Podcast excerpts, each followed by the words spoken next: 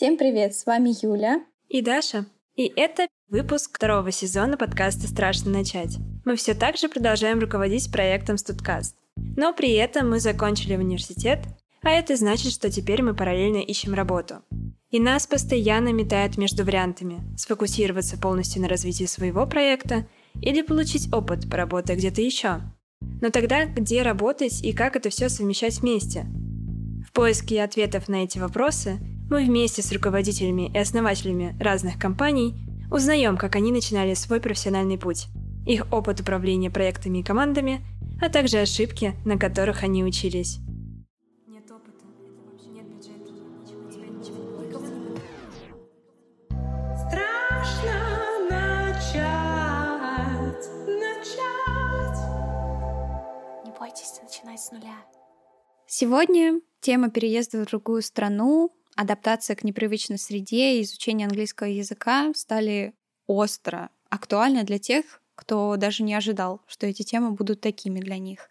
В этом выпуске мы обсудим эти темы с нашей гостьей. У нее большой опыт жизни не в родной стране, блестящий английский язык и есть даже опыт руководства проектом на международную аудиторию. Сегодня гости нашего выпуска Вероника Марк, блогер и основательница Speakful школы английского языка.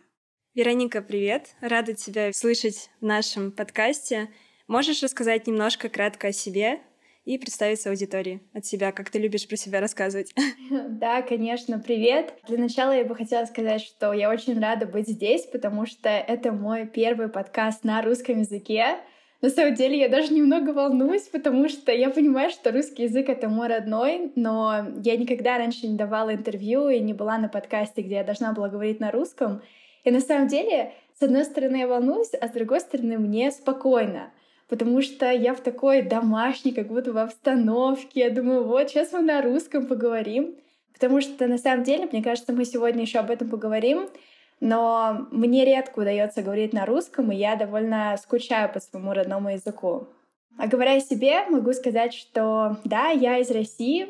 Родилась я в маленьком городе, ну как в таком среднем городе, называется он Липецк, а, где-то там 5 часов на поезде от Москвы примерно. И у меня всегда была мечта приехать в Москву.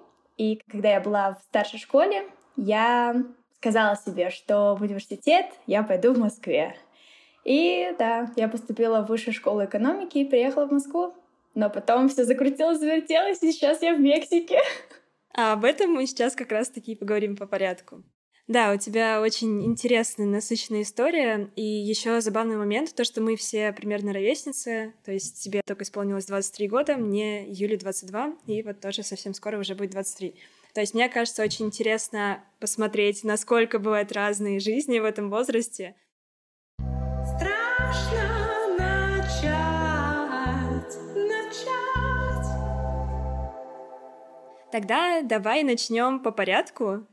А можешь рассказать поподробнее, как раз ты сказала, что родилась изначально в достаточно небольшом городе и затем переехала в Москву.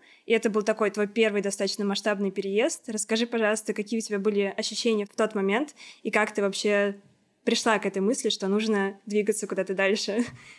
Я чувствовала себя, что как будто бы я хакнула жизнь. Я просто работала над этим очень упорно, так как э, я знала, что в моем городе, ну, так сказать, мало чего я могу достичь. У меня как будто Москва была таким вот я должна там быть, я должна. Вот э, я прям грезила этим переездом в Москву. Я думала, что если я поступлю в Московский университет, это значит, что я добьюсь успеха. И я очень-очень долго и много над этим работала. И я как раз поступила в высшую школу экономики из-за того, что я участвовала в Олимпиаде, э, называется «Высшая проба» от Высшей школы экономики по истории, как я сейчас помню. Да, и я поступила в Высшую школу экономики на востоковедение. Программа называлась «Востоковедение», и я выбрала китайский язык. Там можно было выбрать из четырех восточных языков, как я помню, китайский, японский, корейский и арабский. Я выбрала китайский. Почему? Интересный вопрос, потому что Я всегда хотела изучить восточный язык, потому что в школе я еще учила французский, сейчас французский я вообще не помню. Хотелось какого-то челленджа, мне кажется. Хотелось что-то новое, и я решила выбрать китайский. Мне кажется, это, в принципе, принцип по жизни, возможно, у тебя, потому что все последующие этапы, они это доказывают. Ну, такой неожиданный опыт, потому что я думала, что ты поступила по Олимпиаде английского языка. Мне кажется, это было бы логично, но нет. Не. Тогда расскажи, пожалуйста, а чем конкретно тебя привлекала Москва? То есть это было чисто из-за обучения или ты думала как раз связать с этим городом дальнейшую свою жизнь? Москва для меня просто стала каким-то началом. Мне казалось, что Москва будет для меня трамплином куда-то дальше, что это мне поможет, может быть, ехать в Китай, потому что, естественно, я учила китайский, я думала, что я бы хотела поехать пожить в Шанхае, потому что там такая международная как будто бы тусовка. И вообще мне всегда очень хотелось быть в такой международной какой-то тусовке. То есть не обязательно там в Америке или там вот во Франции или еще где-то. Мне просто хотелось быть с людьми из разных стран.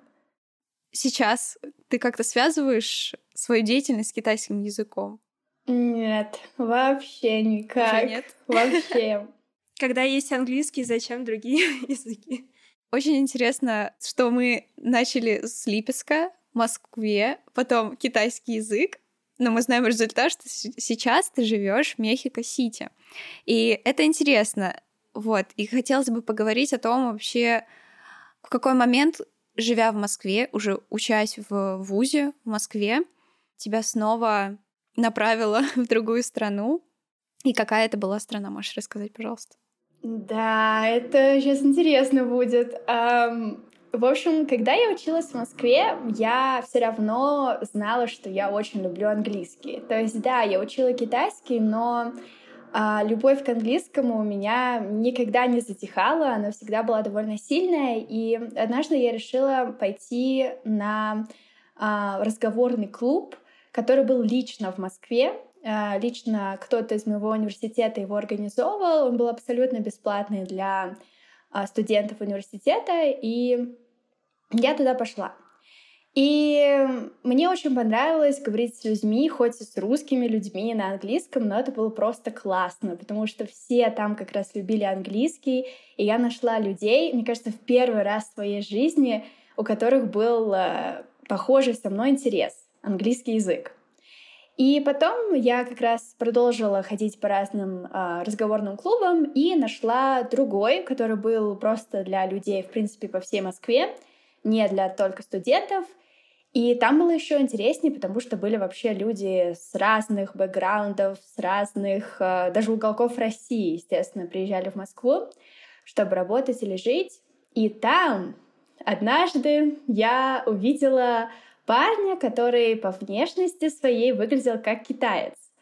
И, естественно, так как я очень-очень любила а, китайский, я точно знала, что он китаец, а, потому что я слышала, как он что-то там по-китайски сказал, то есть это не просто было такое, о, ты, наверное, из Китая, как какой-то неприятный стереотип. Нет, конечно, конечно, я знала, что он а, как-то связан с Китаем, и я очень хотела с ним а, поговорить потому что попрактиковать свой китайский. И когда я к нему подошла, оказалось, что он из Нью-Йорка, а не из Китая. Да, у него семья из Китая, он э, сын китайских иммигрантов, оба его родители из Китая, но вообще он живет в Нью-Йорке. И это история про моего бывшего парня. Мы расстались уже где-то полтора года назад, но вот так я оказалась в Нью-Йорке. Вы, получается, познакомились в Москве в разговорном клубе, и потом как-то получилось так, что с ним ты поехала в Нью-Йорк. Да, когда начался ковид. А, Это было, когда начался ковид, он тогда был в Нью-Йорке, и а, у меня все занятия в университете были онлайн, и я поняла, что если я сейчас не уеду, я не знаю, когда мы встретимся, потому что когда только ковид начинался, естественно, все отменялось, все рейсы, все сходили с ума. А у меня, к счастью, была тогда, вот я только-только получила свою американскую визу, первую. И я думала, ну, как бы, если я хочу быть с ним, то, скорее всего, мне нужно ехать в Нью-Йорк. Потому что если я не поеду, я не знаю, что будет.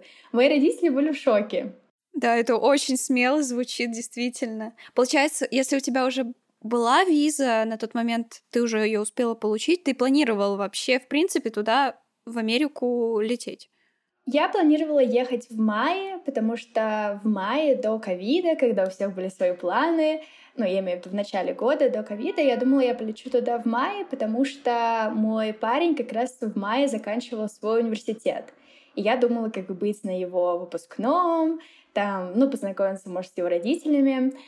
Но все как бы перевернулось, и все стало не так. И да, я приехала, получается, в Америку, в Нью-Йорк в апреле. А, это было в апреле 2020 года. Это было мой первое вообще первый раз, когда я была в Нью-Йорке, чуть ли не первый раз на самолете, там второй, мне кажется, и уже такой международный долгий рейс. Я летела аэрофлотом. А у тебя были тогда обратные билеты или это был билет в один конец на тот момент? Да, обратные билеты у меня тоже были на в июне что-то такое. То есть я улетала в апреле, и как раз я думала, вот сейчас апрель, вот май будет его выпускной, и в июне как раз мы обратно вместе улетим. Как же я была не права. Насколько я знаю, ты там задержалась на дольше. Намного дольше. Да, можешь поподробнее про это рассказать, как получилось так, что ты там 6 месяцев, правильно оказалась? Да, да. Ну, то есть все разрешенное время, которое можно было по визе, я там осталась. Это было полгода. А, я уехала прям буквально за день до того, как э, мне нужно было уехать, как бы легально, потому что мой рейс э, Аэрофлот просто отменил и сказал все, сори. То есть ничего мы, ну как бы никакой какой-то надежды на будущее мы вам дать не можем, мы не знаем, как, когда это все изменится. Была я, получается, там полгода, и когда уже время подходило к как раз того, как мне нужно выезжать, было два течения событий. Первое, я знала, что некоторые люди даже подают на продление их как бы типа вот этого разрешенного времени, но я не хотела это делать, потому что я не хотела вообще там зависнуть навсегда, и мне немножко это пугало с точки зрения легальных каких-то осложнений, потому что я хотела обратно когда-нибудь еще поехать в Америку, и я не знала вообще, как все это будет. Поэтому мы приняли решение поехать в Киев, потому что я жила какое-то время в Украине, у меня там родственники тогда были в Киеве. И почему мы поехали в Киев? Потому что мой парень тогда не мог приехать в Россию из-за того, что из-за ковида российское консульство перестало работать. Точнее, оно работало, оно перестало выдавать визы иностранцам туристические. Поэтому опять был такой вопрос, что нам делать, куда нам ехать. И мы поехали в Киев. У вас прям такой сюжет необычный. Мне кажется, можно по твоей истории фильм снимать. Я уже представляю, что... Мне тоже так кажется. История Вероники. Страшно начать, начать. Как ты из США поехала в Киев? Вы прожили там какой-то период времени? И чем вы там занимались? Просто жили, учились? Может быть, у вас еще были какие-то планы? Ну, тогда мой парень уже закончил свой университет, тоже как раз онлайн, он учился в Нью-Йорке, и когда мы ехали из Нью-Йорка, он уже закончил университет, и он тогда работал переводчиком с русского на английский. Как считается, ты можешь переводить лучше всего только на свой родной язык. Письменный переводчиком он был. И я тогда продолжала заниматься со своими э, детьми, как я говорила, называла, со своими студентами онлайн. И как раз в Киеве я создала свой YouTube-канал, первый, который про английский. И мне всегда хотелось э, что-то делать с Ютубом. Это было так для меня интересно. Я очень люблю в принципе, людей, которые снимают что-то на YouTube, людей, которые вот подкасты делают тоже. Мне это так нравится в Инстаграме. Это вообще так все классно, и я решила тоже попробовать. И потом, когда мы были в Киеве, мы жили в маленьком городе за Киевом а, какое-то время, и потом мы поехали в Турцию, потому что, опять же, наше время в Киеве, как бы легальное туристическое время подходило к концу, и мы понимали, что нам нужно ехать куда-то еще. А в Киеве мы как раз были с ноября по январь, когда была зима, прям как в России, в Москве, холодно и пасмурно. И мы такие, ой, ну нафиг, поедем-ка мы куда-нибудь в теплое место. И мы решили поехать в Турцию, потому что мы знали, что Турция, ну, во-первых, близко с Россией, мы хотели, чтобы родители к нам приехали, мои родители, и тепло там, и еще потому что мы как будто бы надеялись на то, что российское посольство вот-вот начнет выдавать визы э, иностранцам. И в Турции как раз возможно это сделать. И мы поехали в Турцию. И в Турции мы прожили больше года. Мы даже успели резидентство себе там сделать. Потому что мы тоже ждали вот этого как раз посольства, которое все никак не хотело давать визу иностранцам. И поэтому нам как-то тоже надоело везде ездить. На самом деле это очень тяжело, когда ты постоянно куда-то приезжаешь, у тебя нет своего дома, нужно постоянно искать эти квартиры, все с собой постоянно тащить. У нас был отдельный чемодан там для кастрюлей, все такое. Это было смешно. Потом, когда жили в Турции, большинство времени мы провели в Анталии, а, южный город, Э, около моря, и там мы как раз ждали, когда российское посольство начнет выдавать туристические визы иностранцам, и как только это стало возможным, мы понесли его документы туда, ему дали туристическую визу, по-моему, на три года, что-то такое, и мы поехали обратно в Россию. Но это случилось уже через сколько, полтора года или сколько, год с лишним, да? То есть вы же достаточно долго ездили. Да, мы уехали из Турции, получается, в августе 21 года. Большой у вас путь был. Но, получается, ты постоянно держала в голове мысль о том, чтобы приехать с парнем обратно в Россию. Да, да. Тебе хотелось увидеться с родственниками, или ты хотела там побыть и показать ну, как бы, то есть твой план был дальше остаться там или какое-то время побыть и ехать куда-то еще? Ну, во-первых, мой парень тоже очень сильно хотел вернуться обратно в Россию, потому что ему просто хотелось говорить на русском, улучшать его русский. Э, тогда он просто очень любил русский язык, русскую культуру.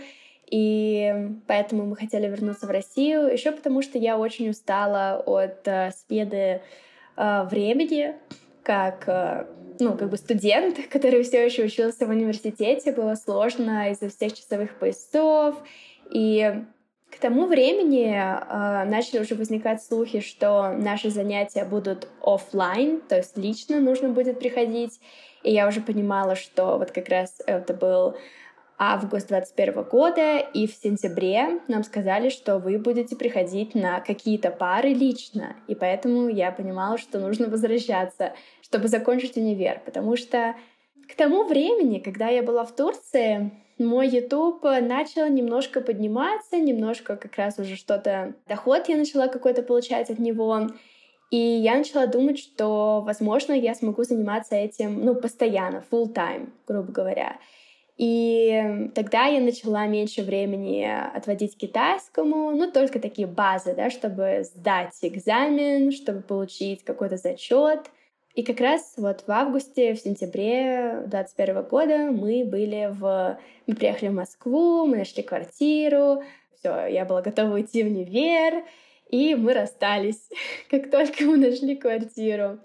Это было, конечно, грустно, но вспоминая это, ну, неизбежно с каким-то... Ну, я понимаю, что это для нас, наша ситуация была неизбежна.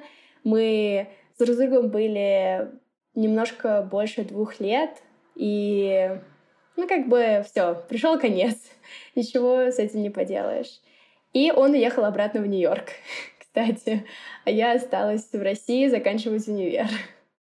Как ты сейчас оказалась в Мехико-Сити?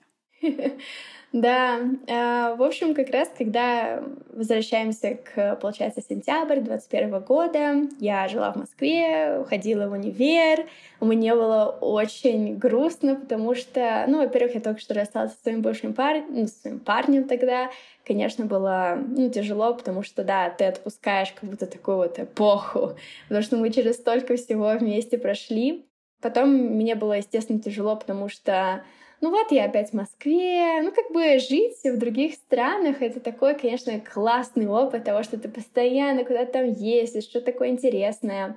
Но я на самом деле тоже очень соскучилась по стабильности, поэтому, с одной стороны, мне было прям кайфово в Москве, потому что я занялась своими хобби. И в январе 22 а, года я поехала со своими друзьями кататься на сноуборде. Это было ну, там, на лыжах на сноуборде. В России мы были. И тогда что-то все начали говорить, как они планируют поехать куда-то, где тепло будет. И я такая думала, может быть, мне тоже куда-нибудь поехать. ну, то есть я не знала, хочу ли я вообще куда-то ехать или нет. И мне всегда очень хотелось поехать куда-то вот прям далеко-далеко, чтобы было тепло и чтобы было далеко. И а, тогда я была преподавателем русского, тоже онлайн. Я преподавала и русский, и английский. И как раз когда я преподавала русский иностранцам, я говорила со многими разными людьми из разных стран.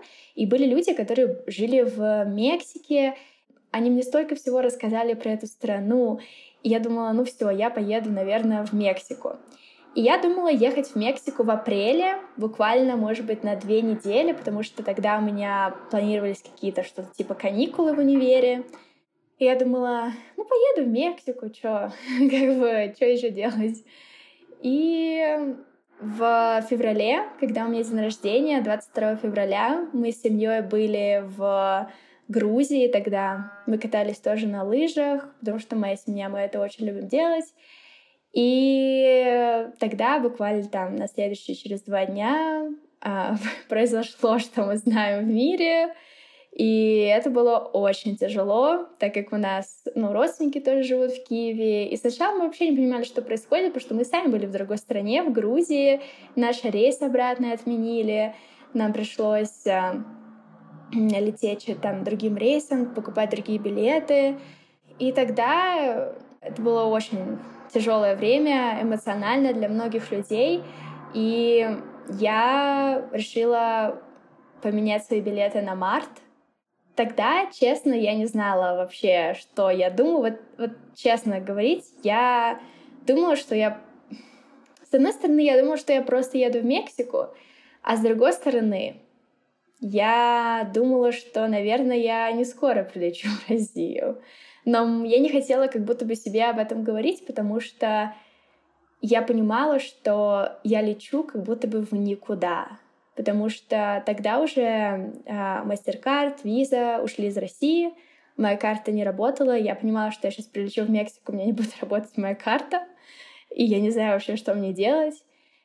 Тогда, к счастью, у меня уже было забронировано жилье на месяц, и я подумала, что ну вот я сейчас приеду в Мексику, на месяц.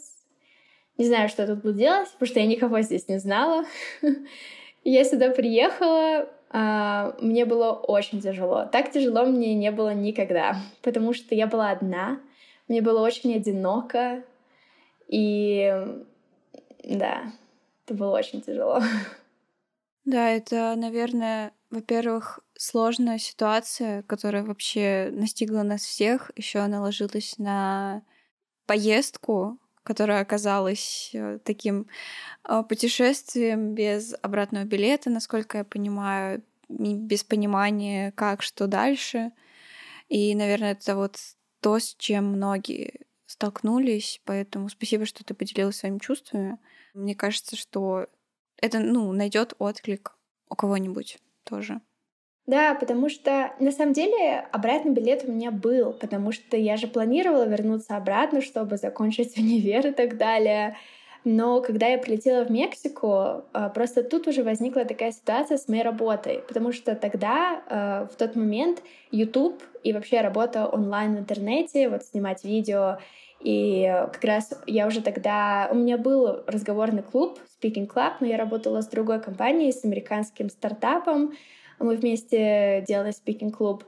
И я понимала тогда, не просто понимала, а я это видела. Мне компании начали писать, что они не могут со мной продаж, продолжать работать.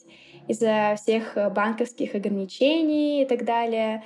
Это невозможно, это сложно. И как бы потихоньку я начала видеть, как все компании говорят, извините, до свидания, извините, а это же мой доход. То есть э, я все это понимаю, но на что мне жить-то? И тогда я поняла, что если я вернусь в Россию, то мне будет очень тяжело продолжать делать работу, которую я сейчас делаю. И я бы даже сказала, невозможно. Потому что все компании, с которыми я работаю, это зарубежные компании, там из Америки или из Европы, или там из Китая, например. Да, и тогда я сидела вот в Мексике, я как будто бы дала себе этот месяц, чтобы подумать, что вообще я хочу делать. И я поняла, что я, скорее всего, останусь здесь и начну свой очень долгий процесс, который у меня занял почти 7 месяцев.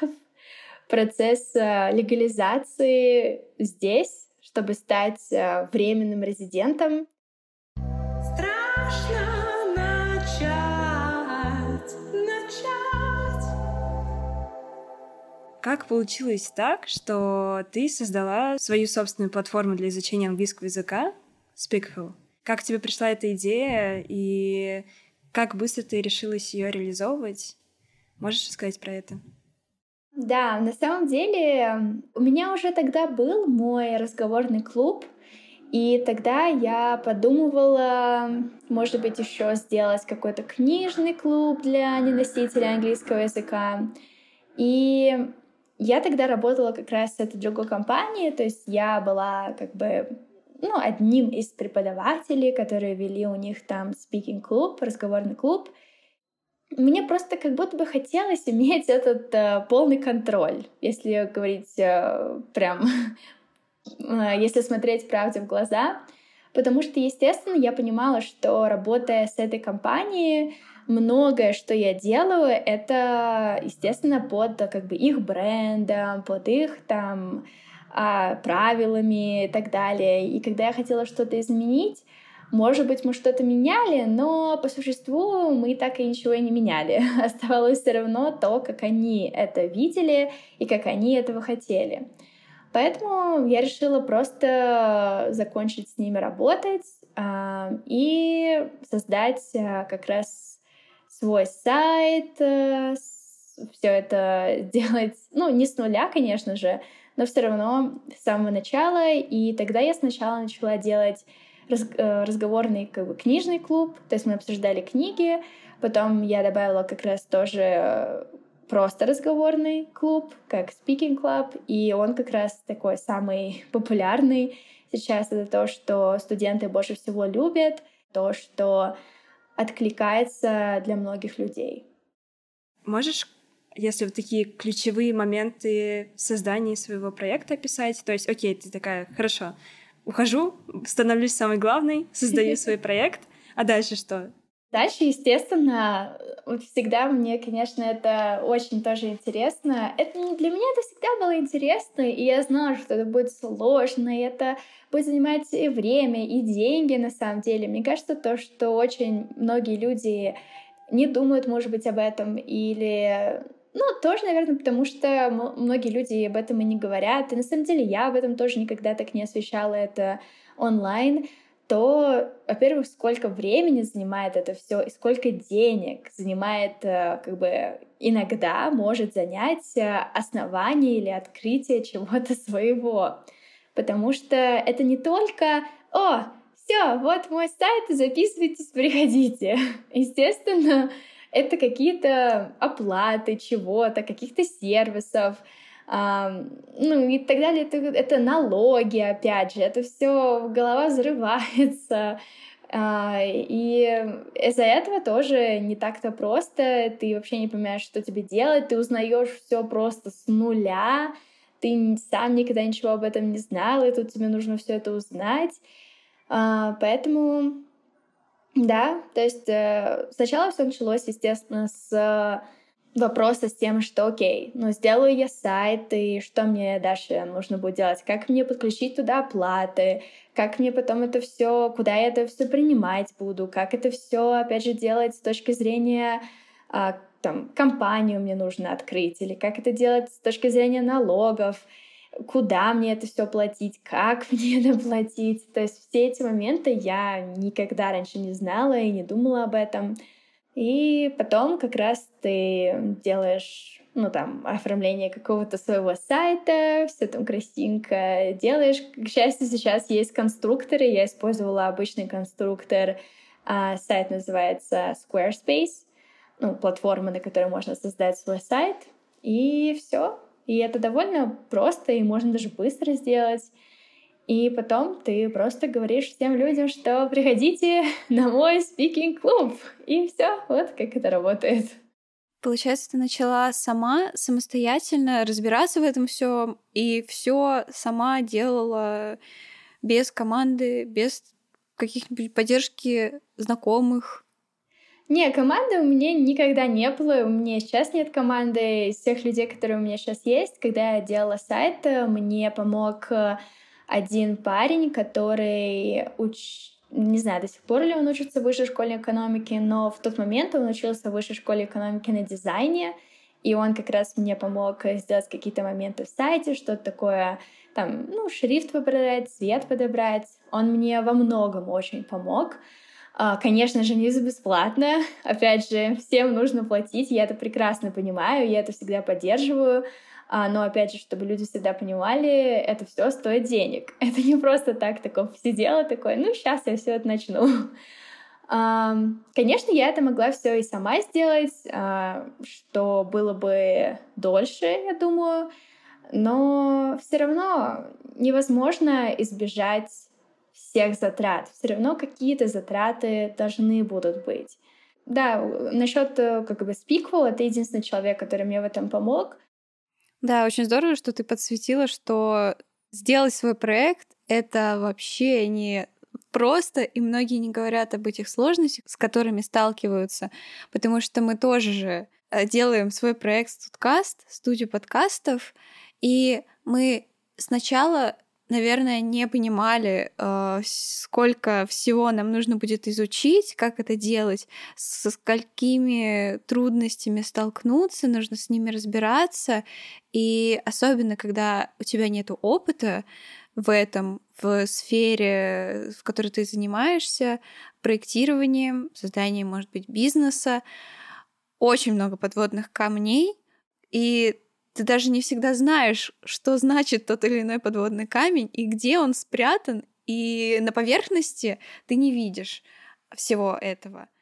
Так что это очень откликается, то, что ты сейчас говорила. Да, поэтому мы как раз-таки создали тоже подкаст «Страшно начать», чтобы приглашать гостей таких людей отважных, которые тоже решаются сделать что-то свое и показать остальным, ну, что это возможно, но это не так просто, как в каких-то красивых фильмах про историю успеха, а это все действительно очень много нужно на это времени, энергии, ресурсов, денег и в целом понимание, как это все устроено, порой через свой опыт, методом проб и ошибок. Страшно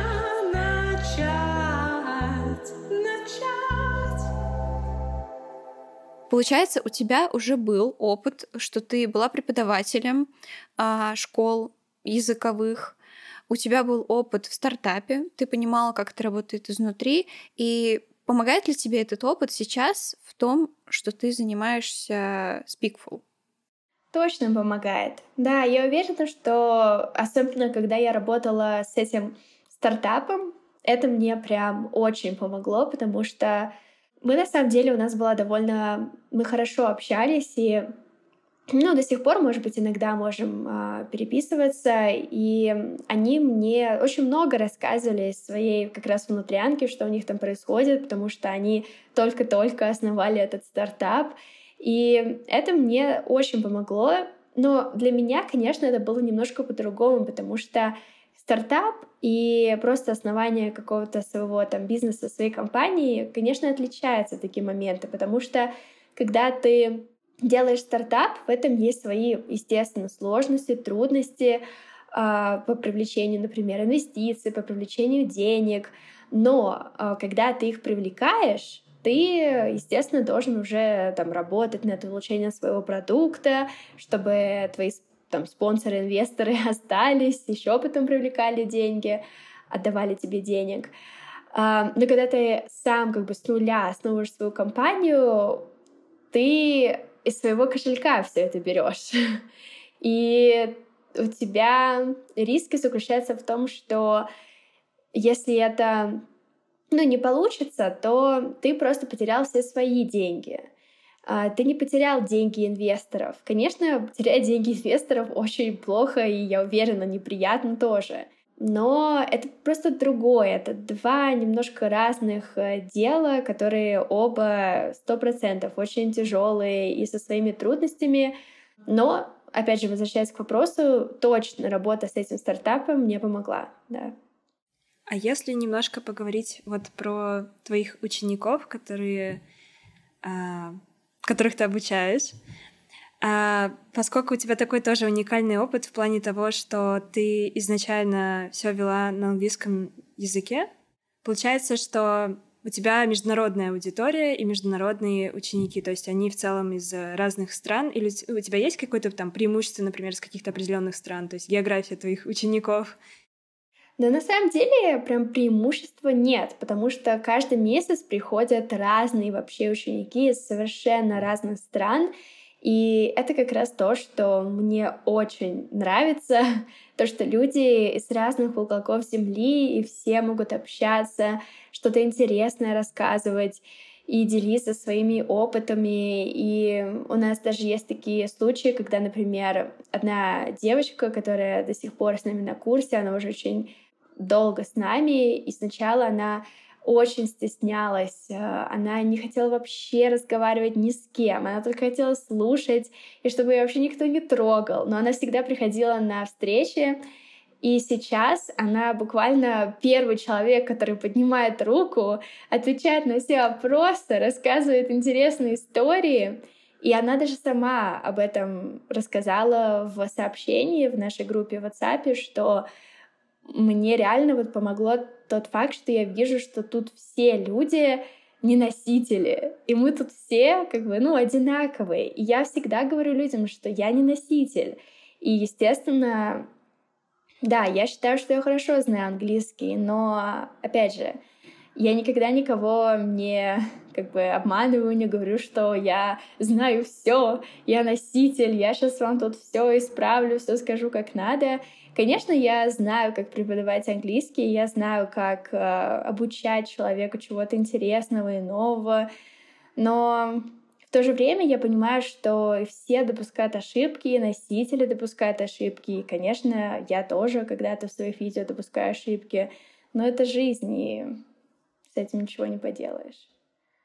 Мне кажется, очень круто, что ты сама являешься примером для учеников, ну, поскольку действительно я вот об этом не задумывалась, а пример того, что ты сама не носитель, но при этом вообще сама идея позвать как раз тебя тоже сегодня у меня возникла, чтобы показать, во-первых, и самой себе, потому что я с этим очень долго, не знаю, борюсь как-то. То есть я всю жизнь учу английский язык, а, и сейчас я тоже переехала в другую страну, в Нидерландах, и тут как бы мне зачастую нужно его использовать, но как будто бы у меня внутри такой синдром самозванца, что вот я учу язык всю жизнь, и до сих пор я не соответствую своим каким-то ожиданиям по его уровню. И тут, ну, многие учатся на английском языке, очень много его используют, и гораздо уровень лучше, чем мой. Мне кажется, так вот, какая я такая, учу всю жизнь, и никак не могу его нормально выучить. Так и многим другим людям, которым кажется, что да нет, это нужно быть одаренным или еще что-то. Нет, пожалуйста, вот Вероника такой пример, что это возможно. Я надеюсь, что это многих вдохновит.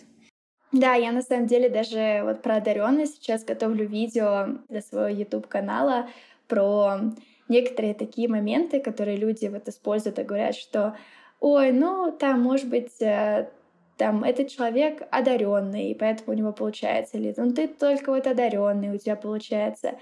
На самом деле это не так, потому что, вот как мы уже тоже говорили, с работой тоже, со своим каким-то делом, это огромный труд. И люди, которые все это делают, э, у меня большое уважение и вообще снимаю шляпу. Не знаю, так говорят на русском или нет, но на английском, да. В общем, да, снимаю я свою шляпу, и вообще считаю, что это, это прям огромный труд.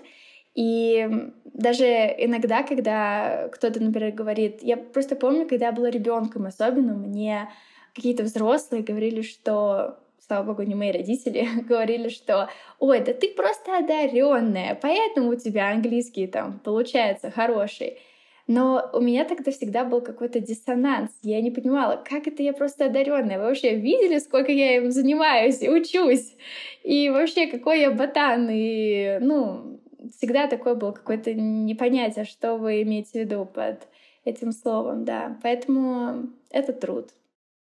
У меня просто возник в процессе вопрос. Мы обсудили как раз-таки то, что финансовую часть вопроса, и, наверное, тогда стоит спросить, сейчас ты уже вышла на то, чтобы проект приносил тебе доход?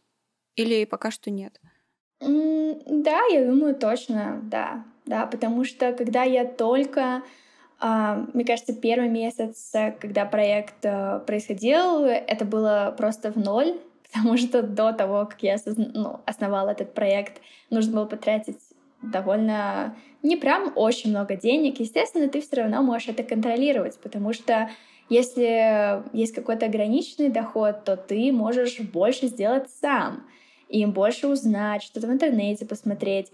Если у тебя есть больше на это выделено денег, то ты можешь просто это все, как говорится сейчас, делегировать и сказать кому-то, делай все это мне сам, потом скажешь, сколько все стоит, я тебе скину, и у меня будет все готово. То есть можно это сделать, э, ну, как дорого, настолько дорого и настолько дешево, как ты это хочешь.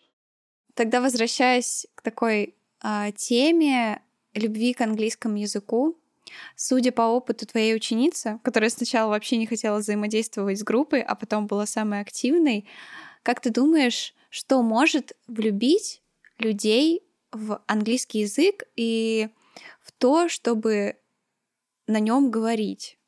Ну, мне кажется, что, например, помогло мне, и что, мне кажется, помогло как раз вот этой ученице, это то, что она видела пример а, учителя, который очень балдеет от языка. И это как раз то, что у меня случилось, например, с французским, потому что моя преподавательница была просто, ну она, она так любила французский язык, она постоянно мне захлеб что-то рассказывала, какая замечательная а, Франция как страна, и как ей Париж нравится, и как она туда постоянно ездит. И то же самое с английским. Я а, Например, а, очень многим личным каким-то делюсь на наших а, встречах в разговорном клубе, потому что очень многих людей я уже знаю месяцами, даже чуть ли не год, потому что они пришли ко мне с того стартапа тоже, потому что они были там моими студентами, и они как бы дальше продолжают быть со мной, только уже здесь. Поэтому они меня уже очень давно знают, и даже какие-то личные мои, мои моменты они знают, и намного больше, чем я делюсь онлайн.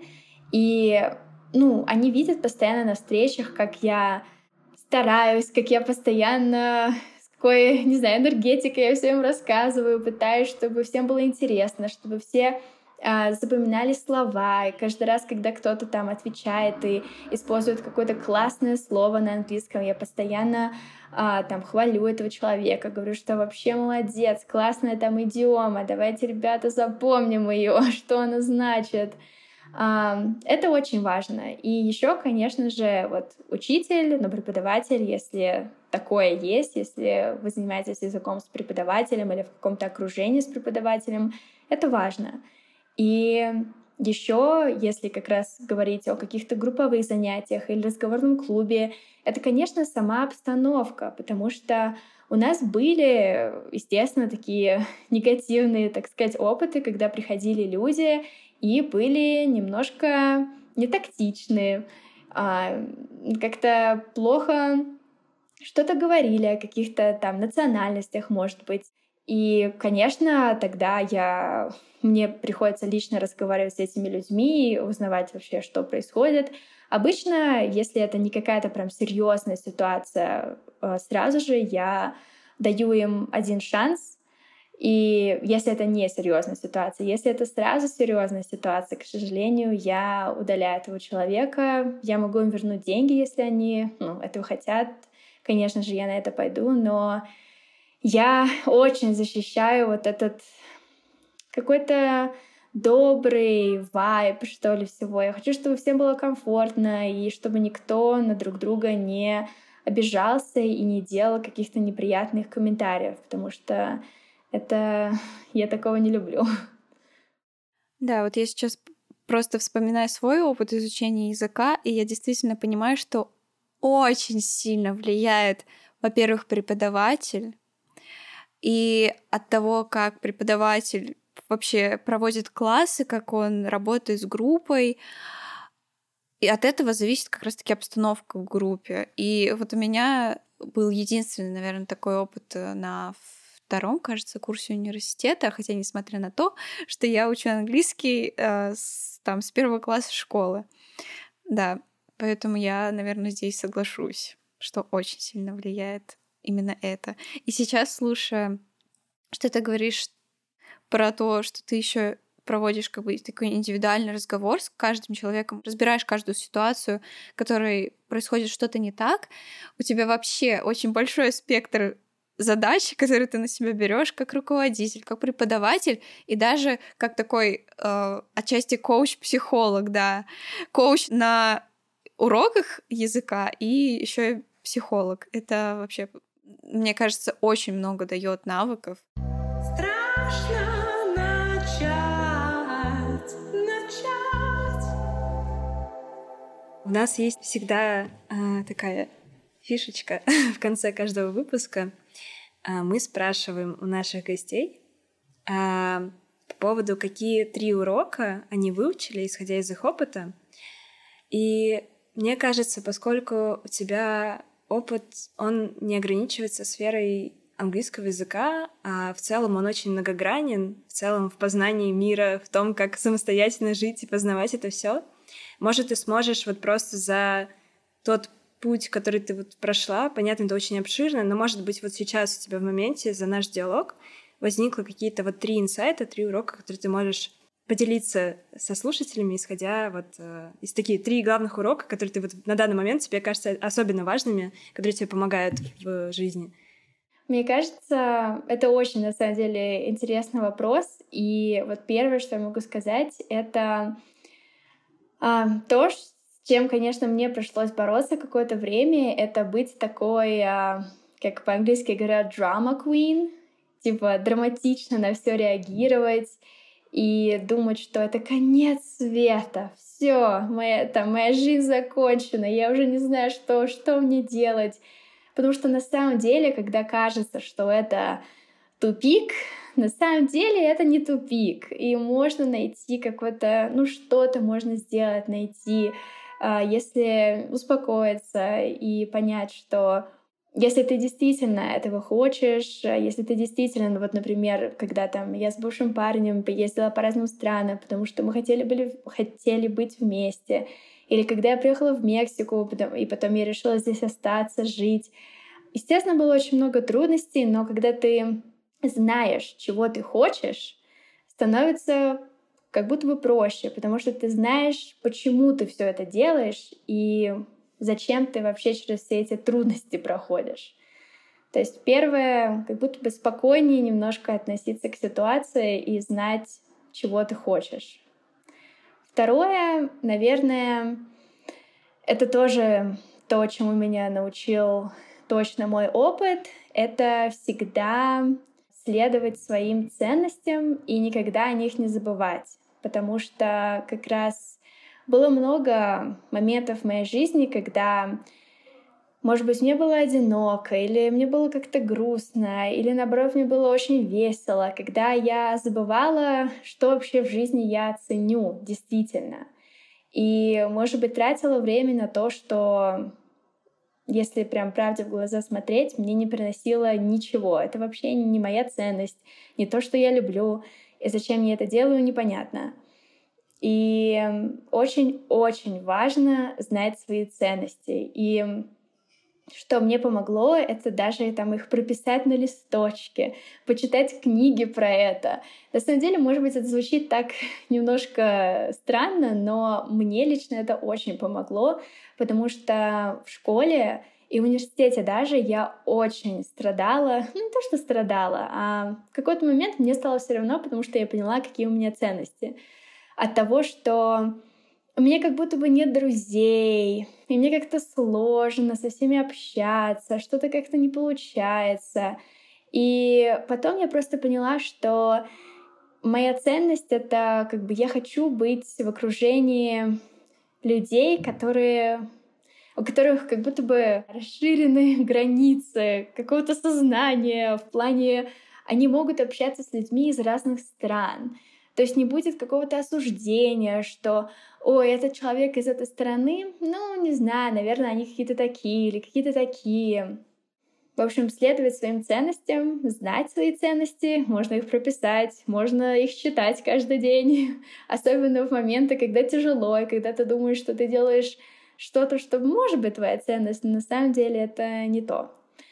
И третье, третье это, конечно, наверное, для меня это будет связано с моей семьей, потому что, ну, еще, мне кажется, потому что я очень скучаю, естественно, по своей семье, я уже их год не видела, и проблема заключается в том, что я не знаю, когда я их увижу. А, конечно, я хочу их увидеть скорее, то есть для меня, наверное, это всегда будет как-то не забывать о своей семье, естественно, если а, вы близки со своей семьей, если для вас это важно, то это важно, да, потому что все равно там, когда я, например, общаюсь на английском или сейчас я пытаюсь на испанском с кем-то говорить, и с какими-то друзьями новыми знакомлюсь или еще с кем-то. Это все интересно, но общение с какими-то друзьями, с которыми вы давно знакомы, или со своей семьей, на своем родном языке, это совсем другое. Вероника, спасибо тебе большое за эти выводы. И надеюсь, что слушатели тоже вдохновятся ими. И мне кажется, это еще один из выпусков, который еще раз напоминает о том, что на самом деле все возможно, и помнить о том, что вы у себя самые, наверное, ценные, и нужно не забывать прислушиваться к себе и взращивать вот эту сильную опору, потому что мир может разрушиться вокруг, но вы у себя останетесь точно. Не теряйте свои ориентиры, несмотря ни на что, несмотря ни э, на все обстоятельства в жизни. Да, путь к целям он может меняться, вам могут прилетать какие-нибудь камни, могут встречаться препятствия, но если вы будете сильными, то вы совсем справитесь. А иногда и разрешить себе быть слабым, а потом собраться и подумать, как можно решить. Да, вот хотела сказать, что даже если вы сейчас не чувствуете эту опору, эту силу, или э, у вас какой-то период, э, когда вы потеряли ориентиры, это шанс, наверное, еще раз прислушаться к себе и понять, что на самом деле твое. Да, это так, да. И на самом деле про ориентиры мне очень помогал мой психолог, с которым я до сих пор занимаюсь. И я даже ей говорила, что там вот мои ориентиры, вот мои ценности, и если ты замечаешь, что я там тебе что-то начинаю рассказывать, напоминай мне, пожалуйста. Мне это будет очень ценно и очень важно. Да. Это очень здорово, что у тебя есть, во-первых, понимание, кто ты и чего ты хочешь от этой жизни, а во-вторых, есть как раз-таки, знаешь, такая какая-то собственная дисциплина, в хорошем смысле этого слова, потому что, как ты говорила, иногда легко сбиться с пути и пойти куда-то еще, за кем-то еще, потому что это может красиво, потому что может это кажется как-то по-другому, интереснее но куда гораздо интереснее, правда, придерживаться своего пути и понимать, где он. И вовремя, наверное, может что-то менять, даже в своих ценностях, если это действительно нужно. То есть иногда, да, не просто смотреть закрытую дверь, а потому что бывает много других открытых. Но, опять же, если это соответствует вам. Спасибо тебе огромное. Я думаю, получился замечательный выпуск. Не забывайте оставлять ваши мнения об этом выпуске, ваши эмоции, какие-то собственный опыт, делиться в социальных сетях. Мы также оставим все ссылки на Веронику в описании. Поддерживайте нас на платформах и услышимся совсем скоро. Не бойтесь начинать с нуля.